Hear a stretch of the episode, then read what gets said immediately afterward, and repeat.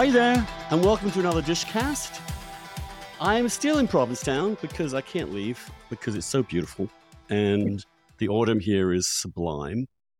And I just want to thank you all for your continued listening, give you a little heads up about what's coming. Spencer Klavan, this rather young, interesting reactionary, has uh, written a book called How to Save the West. We get into it. Matthew Crawford, the author of Shop Cra- Class Soulcraft, another really interesting character, is coming on. David Brooks, who doesn't need any real oh. introduction. Pamela Paul is coming on too to talk books, wokeness, all the rest of it. But today, we're returning to a topic the dish has sort of engaged with periodically, which I'm trying to figure out a way to engage more rigorously, and that is the welfare, rights, dignity of animals. And it's a huge topic, and it's one that's always kind of puzzled me and prompted huge amounts of guilt in me into how I am complicit in some way in, and we all are to some extent, in suffering of so many of what I believe are God's creatures. And anyway, so it was it was really I was really excited to see that one of my favorite writers and philosophers has really gone to town on this. Martha Nussbaum is a philosopher and legal thinker. She's taught at Harvard, Brown, Oxford, all those small podunk places, and is currently the Ernst Freud, Freund Distinguished Service Professor of Law and Ethics at the University of Chicago, appointed in the philosophy department and the law school.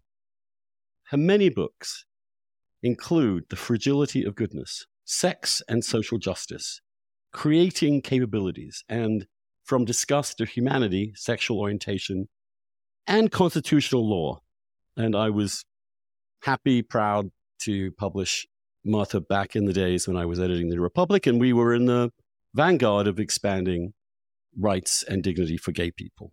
Anyway, but this book, which we're going to discuss today, is called Justice for Animals Our Collective Responsibility. Martha, thank you so much for coming on. Well, Andrew, it's great to see you again and hear you, and, and it's wonderful to be on the, the program.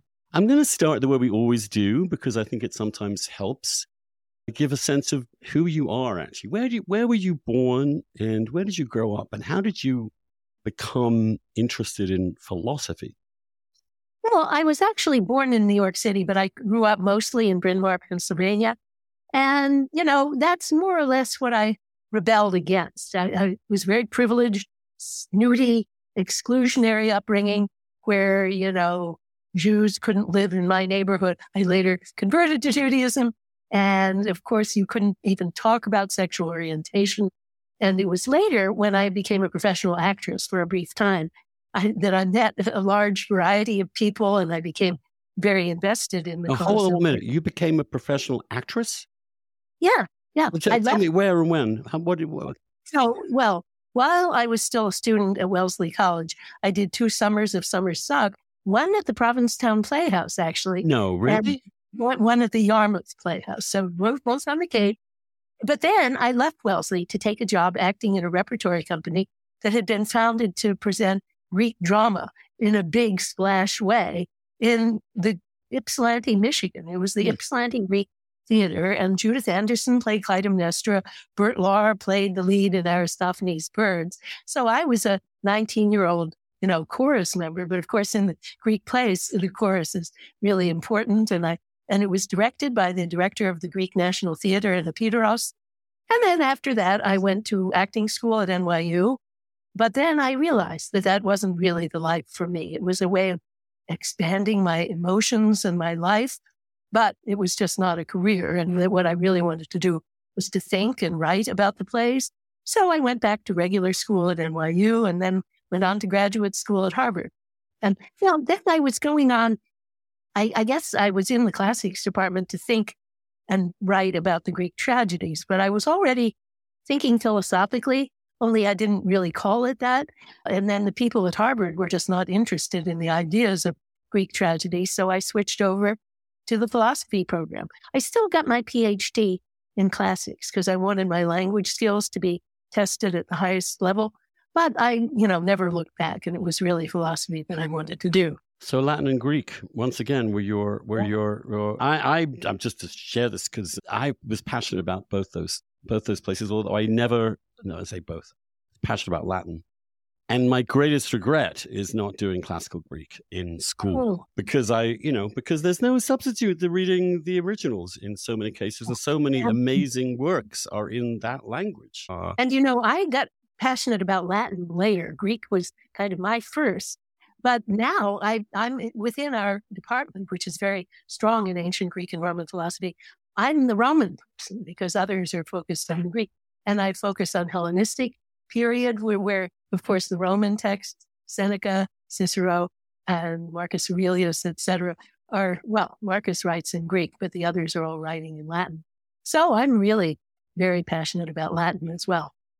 Tell me, how did your interest in this topic begin to arise?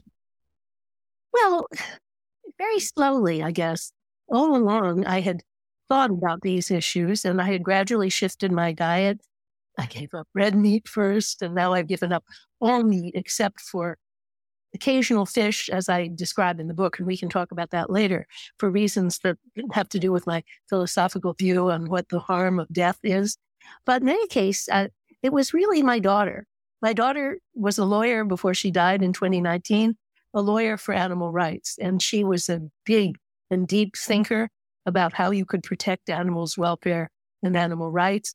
And she kept bringing to me all these amazing instances, particularly wild animals, because she was working in the wildlife division of an NGO. And I learned from her. And we wrote several co authored papers for the Human Development and Capability Association, where she would supply the animal law and I would supply the capabilities approach. And really, the book grew out of that collaboration. And of course, when she she died in 2019, it was a, a lengthy illness, which was topped off by a fungal infection after successful transplant surgery. I was devastated, but I also had a mission, and it. I guess I got through that terrible tragedy by by thinking, well, I can't keep her alive, but I can keep these causes alive that she cared about so much. And by this time, they were my causes as well. so I got to work and I, she knew about the book. She wanted me to do it. So I made the book as good as it could be. And I keep working on the issues now. I've just written something for the New York Review of Books about whales. So I'm still in it. What was it about your daughter that, that attracted her to the defense of, of wild animals, even? Well, I think she particularly loved whales. She always felt a very deep bond with especially orcas that she saw in the San Juan Islands. She asked us to scatter her ashes in the place in the San Juan Islands where orcas roam. I think what she loved about them was their, their beauty, their complexity, their capacity for social learning and for group interaction. They have a wonderful society, which is matriarchal. I think one of the things she loved especially was that it's the only species other than human where postmenopausal females have a big role to play in the society because orcas have to be pregnant for 22 to 24 months.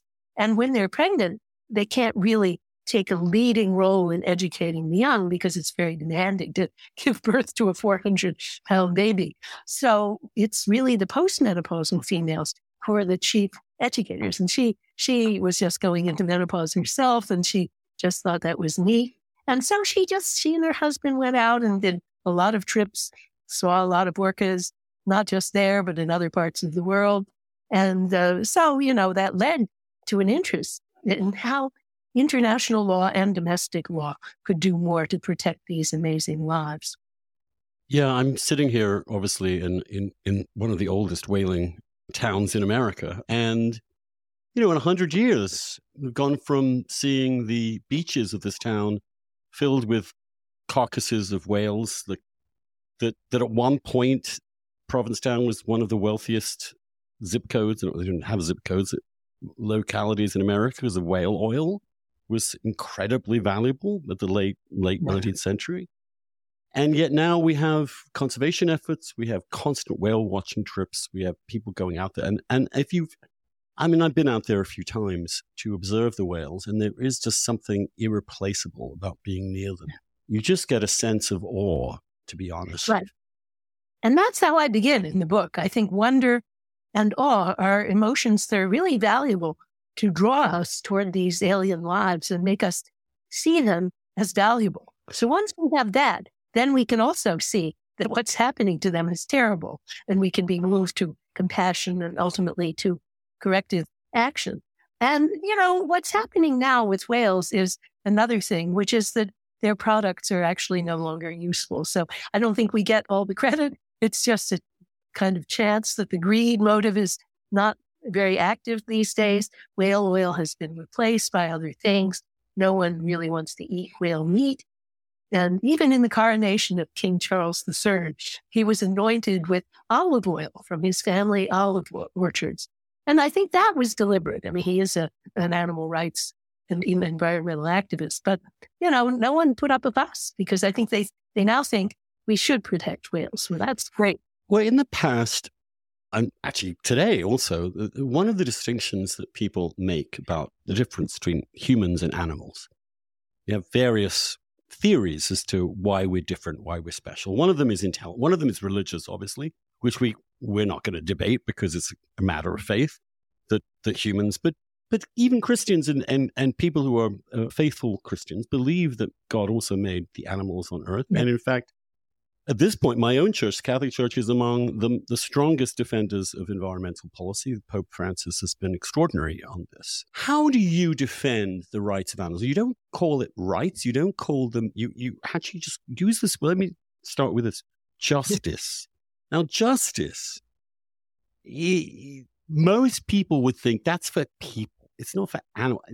Justice is about a political regime in which things can be just or unjust how does that apply to peregrine falcons, whales, and and maybe amoebas?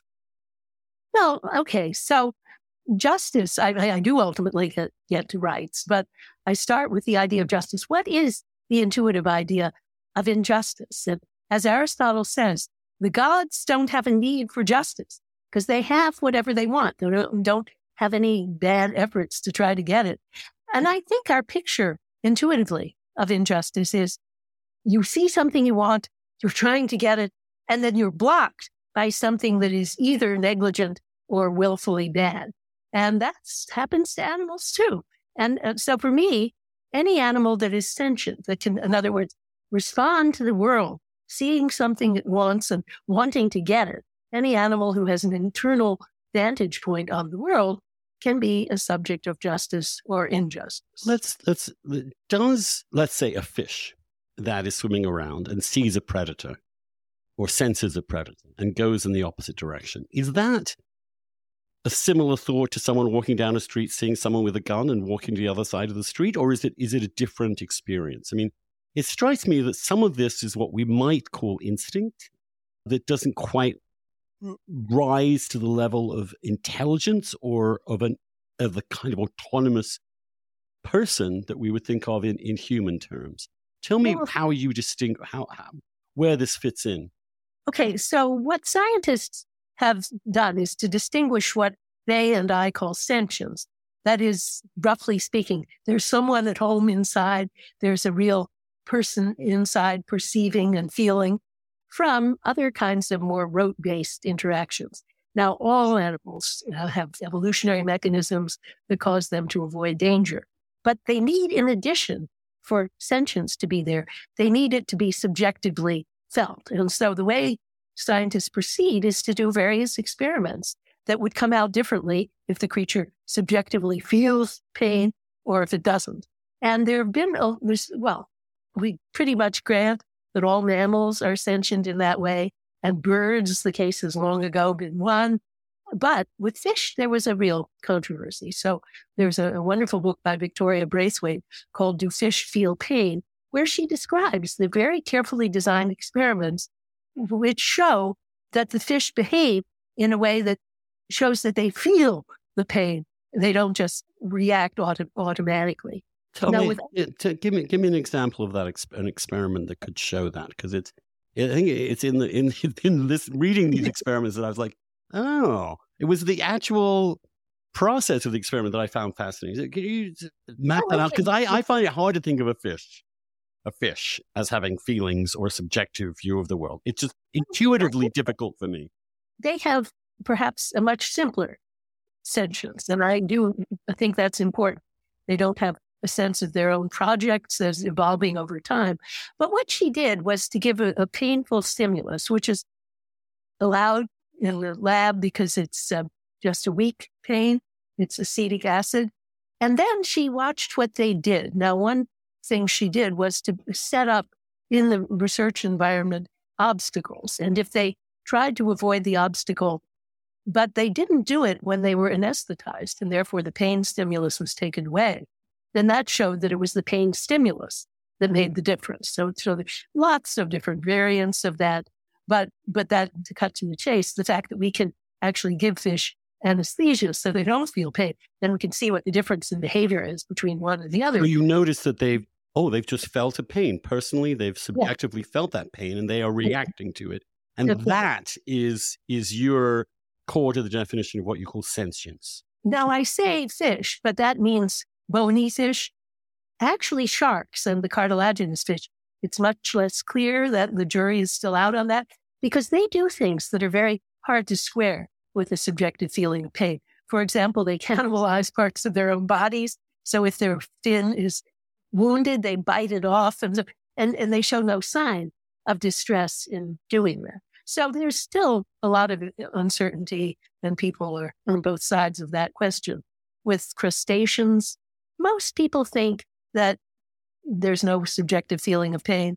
With insects, well, there's doubt about bees, but most other insects, they pretty well think they don't. Now, of course, insects still avoid danger, but that is pretty much automatic. So anyway, this is the kind of. So it's a distinction between automatic responses to things that are probably evolutionarily driven and a subjective experience of a singular moment of pain, which yeah. prompts an obvious response that you can have a control group of anesthetized fish to determine that that is actually. So this sense that oh, I've just had pain inflicted upon me is is is is part of the. But however, you've tried to move away just from simply understanding the role of animals in terms of whether they suffer pain or not. That that you you you we used to think the key thing is to prevent cruelty and let's not inflict pain. But you you you've taken a slightly different perspective with respect to animals and what you've called a, a capabilities. What's the A? What's the A again? The capabilities? Capabilities approach.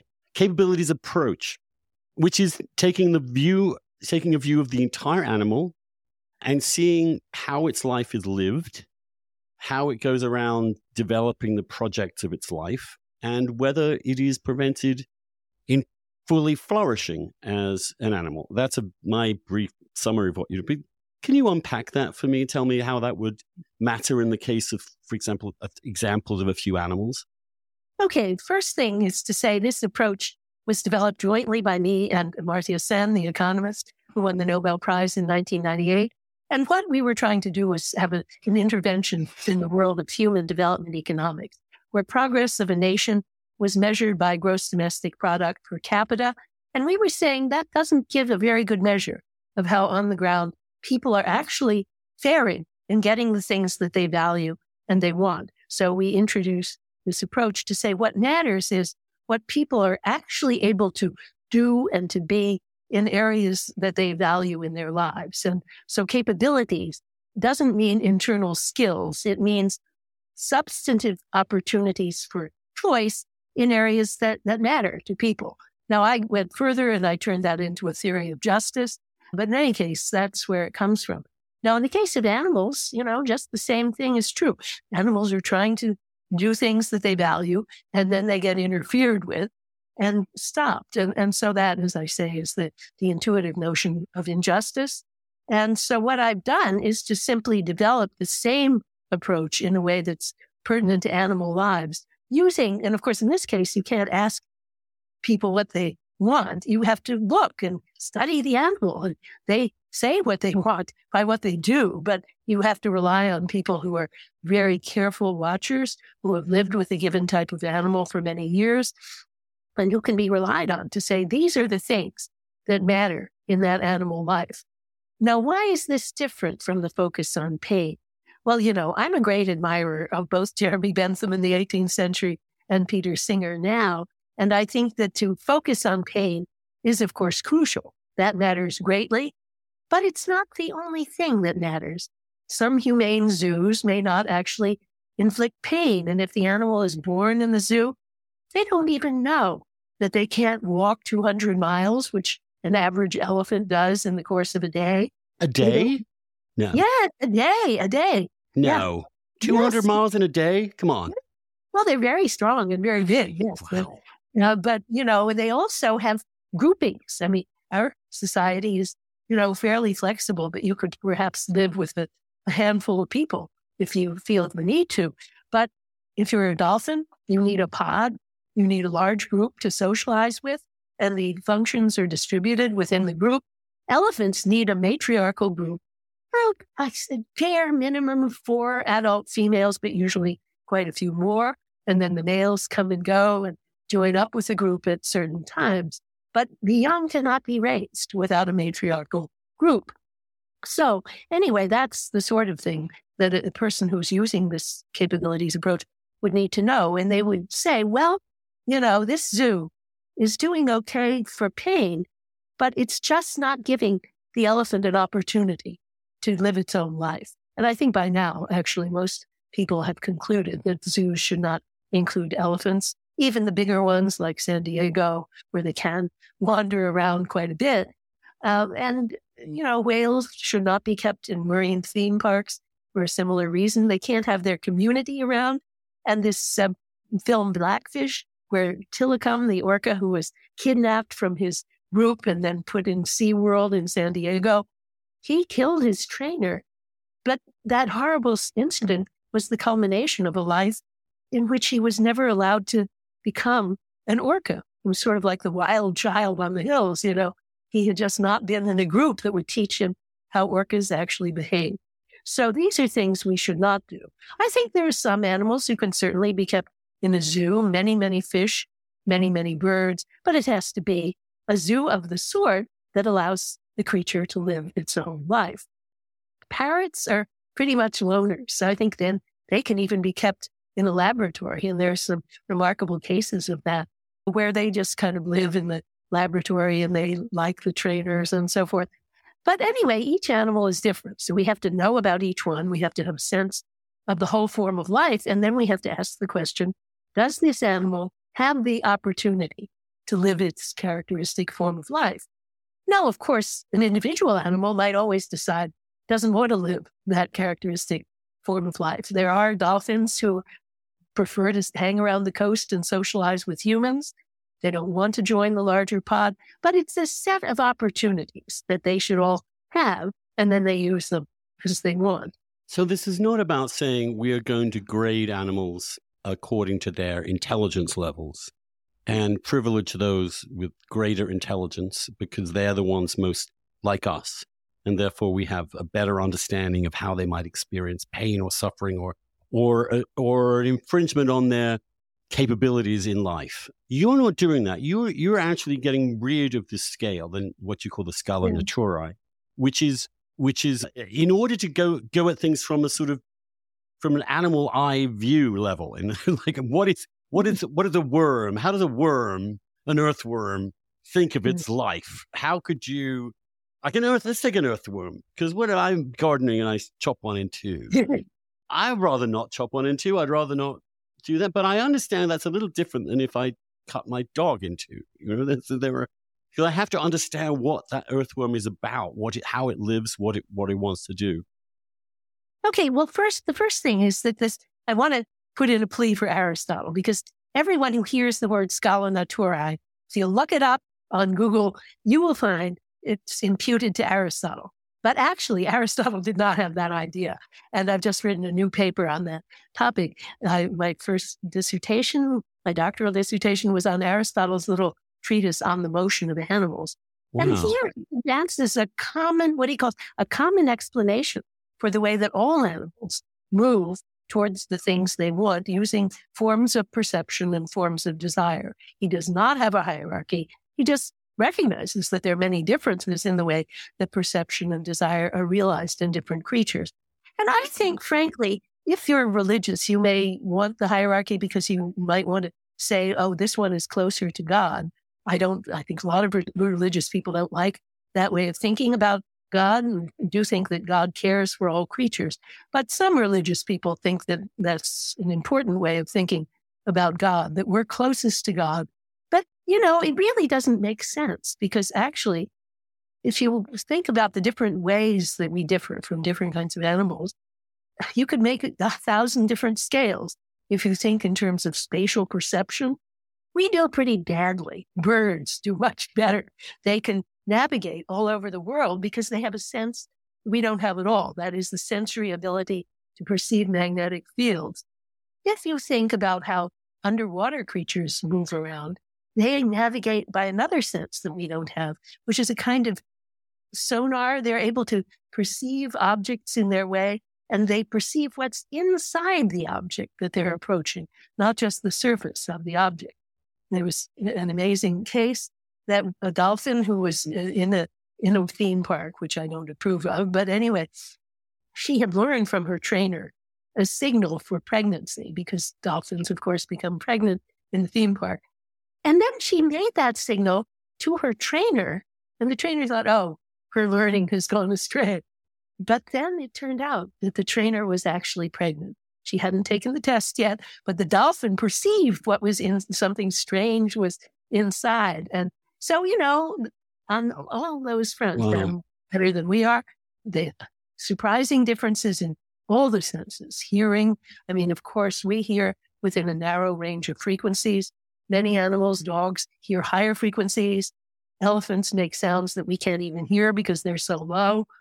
And smell, of course, we're, we're very bad on. So we just have to look at each different thing and look at the different behaviors of animals. A lot of them have extremely sophisticated types of community and caring, even uh, show a sense of equality. They do, even cheetahs divide the prey into equal shares. So, you know, they're just amazing things. Why don't we just study each form of life, which evolved to fit its own environmental niche, rather than saying which one is better? Well, it's, it's just not better. Well, maybe not better, but there is there has to be a distinction. We're going to try and find. We're going to find a line between sentience and non-sentience. And yeah, obviously, obviously, mammals. You, you you think all mammals have sentience in the sense, but there must be some creatures in the sea, like take an anemone or or, a, or what Aristotle would call a sort of a stationary right. uh, animal, as it were. Uh, they don't move at all. They respond yeah. to stimuli but they don't really move much at all. But and then on the other extreme, you have something like an octopus, which looks like, I mean, it feels like a complete alien. I mean, its brain is distributed throughout its body. I mean, it's almost like a different than any other animal on Earth, and extraordinarily intelligent, right?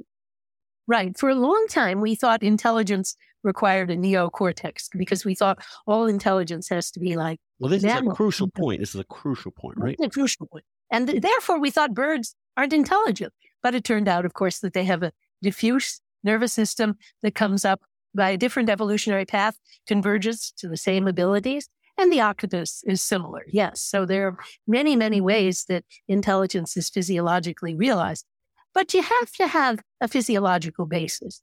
You have to be able to point to something in which the neural abilities reside. And so for all the hand waving about the intelligence of plants, I just think that's hand waving because the plants do not have an internal mechanism that can even hypothetically be said to be the seat of sentience. Where so when I see my when I see my flowers leaning towards the place which has the most light in the garden in the in a 24 hour period, you they are not moving. I mean, I've seen some you can see some time lapse ones where they, they're obviously moving as as if to seek. Well, they are seeking, but seeking is would require seeking the, the whole idea of seeking would require some sort of sentience, right? And you don't you don't think of think that with plants. Mm, I, I don't think that with plants. And then there are lots of insects who again appear to seek and they move automatically, but there's no possibility of sentience. So for sentience, you have to have some hypothetical physiological basis. And then you have to have what science philosophers call convergence to the best explanation. You look at the behavior and you say, can we explain this behavior only by imputing sentience? So that's what those experiments with fish are doing. And so far, we haven't found such experiments with insects or even with your earthworm. So, you know, it's just a matter of trial and error, and scientists keep working on this. But I think But the that line is not intelligence or non intelligence as understood through a human understanding of intelligence. The line is sentience or non sentience based upon very different capacities that different animals have in navigating Yeah. the world. I, I do think we need that line. I mean, I'm not the only person working on this. There are people who would take me up on this, even within my own group in the Human Development and Capability Association. And we now have a big project funded by the Balzan Foundation, where we've got a group of younger scholars challenging our views. So we'll see, you know, if anyone manages to convince the audience that plants are sentient, okay, let them try to do that. But right now, I just don't see it. And I do think that is an important line. But above that, I think what we get is amazing difference and variety. And yeah, I mean, sure, the ability to think in terms of right and wrong is very important. But I don't think we're the only creature who has that. And of course, people say, oh, well, chimps do it only within their own group. Well, guess what? Humans are pretty much like chimps in that respect. They haven't done much to think about other species. And, you know, we are pretty bad at our own use of our moral abilities. So That's still not many, right? It's humans and chimps. Um, No, I mean, I mentioned cheetahs before. There are many, many animals who behave in ways that are helpful and beneficent toward their entire group. And so we could go through many of them. I just mentioned chimps because it seems like we are evolutionarily linked to chimps. But, you know, that's an important ability. But first of all, humans use it very badly. I can't point to any animal that systematically makes war on its own species. I mean, chimps have aggressive behaviors and there's a strife for supremacy and so on, but we don't have massive armed warfare. So we do pretty badly on that. And there are many other things on which humans do badly. A lot of, I think a lot of our bad behavior, our exclusion of racial minorities and of gays and lesbians and transgender people comes from our sense of disgust at our own bodies. I don't know of any animal that lives out a sense of disgust at its own body. They kind of accept the fact that they are a body and then they go from there. So I don't think that even uh, if you think about moral abilities, we're doing very well. Another thing that people point to But, here, but let me let me just suggest one thing. That, but intelligence, by which you mean something approximating human intelligence, something near the level of human intelligence. I wouldn't use that word at all if I could avoid it because I think it's too confusing.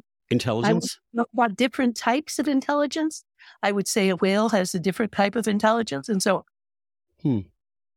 It's just intuitively when one sees, for example, a dog suffer, you think somewhat differently because you think that they have a real awareness of what suffering means, whereas mm-hmm. it, it, it, it's it's possible that a that a finch or or a, a, a reptile of some sort would not have that level of grief or pain or suffering or, or self consciousness. Where does that where does self consciousness come in here? What you might call metacognition that you first thing is I think we think that way about dogs because we live with them and we see them every day and we really know what they feel. And the, the fact that we don't impute those same experiences to a mouse is not because the mouse has different abilities. In fact, mice are somewhat more sophisticated in many respects than dogs are. really Yeah, yeah. can you They're can you um, because I actually found some of the most interesting parts of your book to be the details of these species. Well, okay. So, I mean, you know, just experiments with dealing with mazes and learning experiments and so on. No, I, but, uh, but self consciousness, okay.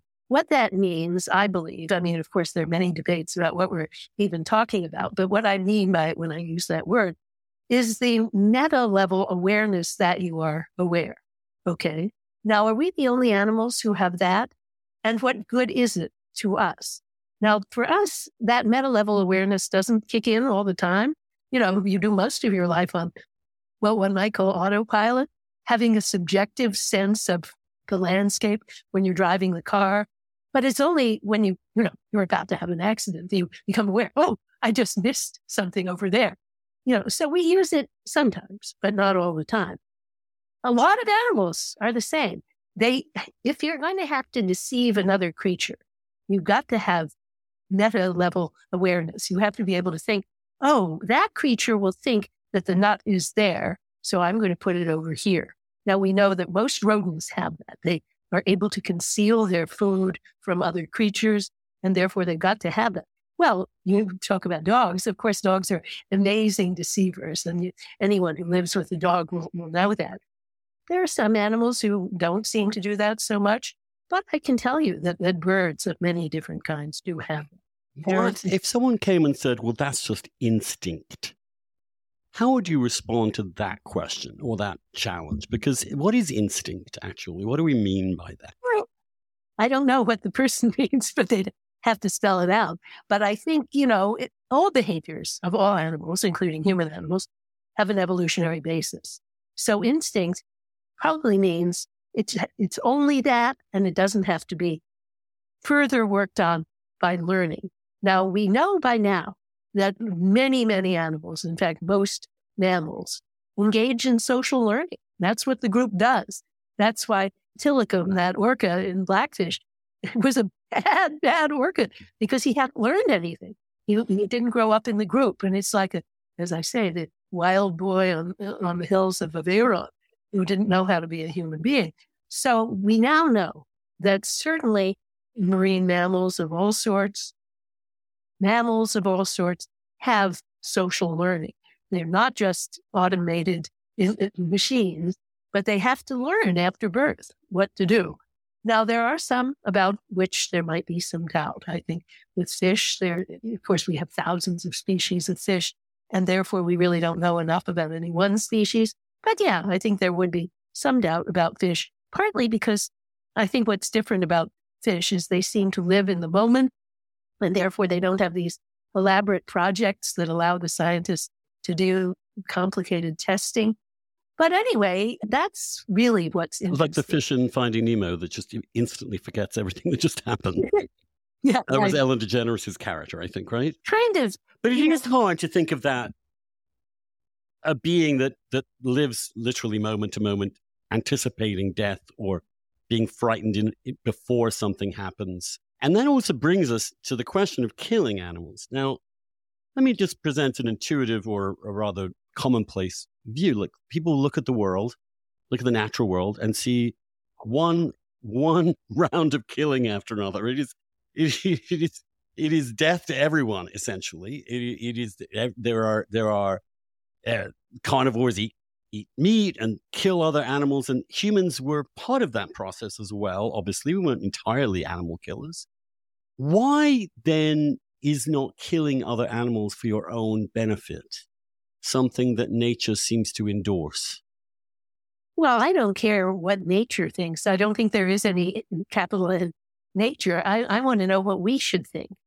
And I think, you know, we're living, we're sharing this world with lots of other different species. Right now, we dominate all the areas of land, all the areas of sea. I mean, if people think there's any wild sea, they better think again because the oil companies are out there polluting the sea with noise so that the whales are getting heightened stress responses. And in fact, after 9 11, when global shipping stopped and oil drilling stopped for a short time, we're able to show that stress responses in whales went way down. Okay, so we dominate the seas, we dominate the skies. So we better think how to do it well. I mean, whether you're religious or non religious, and by the way, I love Matthew Scully's book, Dominion, which says, you know, you could be a Christian and you might well think that God did give us dominion. But if you think that, you better think what dominion is. And that Hebrew word, rada, means caring stewardship. So anyway, we have to ask that question. Now, anyway, I think the problem is that we're influencing such a decisive in, effect on all of the creatures who live out there that we are bad influencers. Well, so we better think how we can use our influence in a way that's more beneficent. So what I mean, so what more? Is there no? Uh, I mean, when you refer to, for example, what we understand about fishes' brains or monkeys' brains or whatever, we are to some extent using nature as our guide in understanding how things should be or naturally are. We have some concept of that. And when we look at the natural world and see it as a, as a, a sort of cavalcade of, of, of, of, of, of, fucking and killing and eating, essentially, I mean, everybody's watching David Attenborough series will know that. It's very hard to say that this animal, if we, if we are going to be part of the animal world, and that's something you insist upon, should somehow be the only one exempt from seeking to kill other animals as we have throughout our history whereas other animals are entirely entitled to go around murdering whatever other animals they find. That okay, seems to be a little inco- incoherent. The, the bad things that happen to Hi there. in the natural world. This is not the end of this podcast. In fact, we're only just getting going. If you're a paid subscriber and are hearing this, it means you haven't yet signed up for the full new package to get our podcast in full. No extra charge. Just go to andrewsullivan.substack.com forward slash listen, L I S T E N, and make sure your podcast is up to date with the Dishcast. You'll be able to add it to your Dishcast feed and never have this hear this message again and go back to exactly what you've been doing for the last two years. And I'd like to thank you too for contributing for so long. If you're hearing this message and you haven't yet subscribed and want to listen to the rest of the podcast, then just subscribe. It's very easy. AndrewSullivan.substack.com is 50 bucks a year.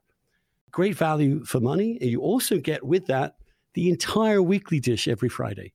Not just my weekly column, but also all the comments and dissents on that column. You also have a full discussion of the previous week's dishcast. So all those questions you had in your mind can be answered, or you can hear and read readers debating what we talked about, sometimes uh, calling me to account andrewsullivan.substack.com. Subscribe and get the whole thing. Join the debate. Join the fun. Subscribe.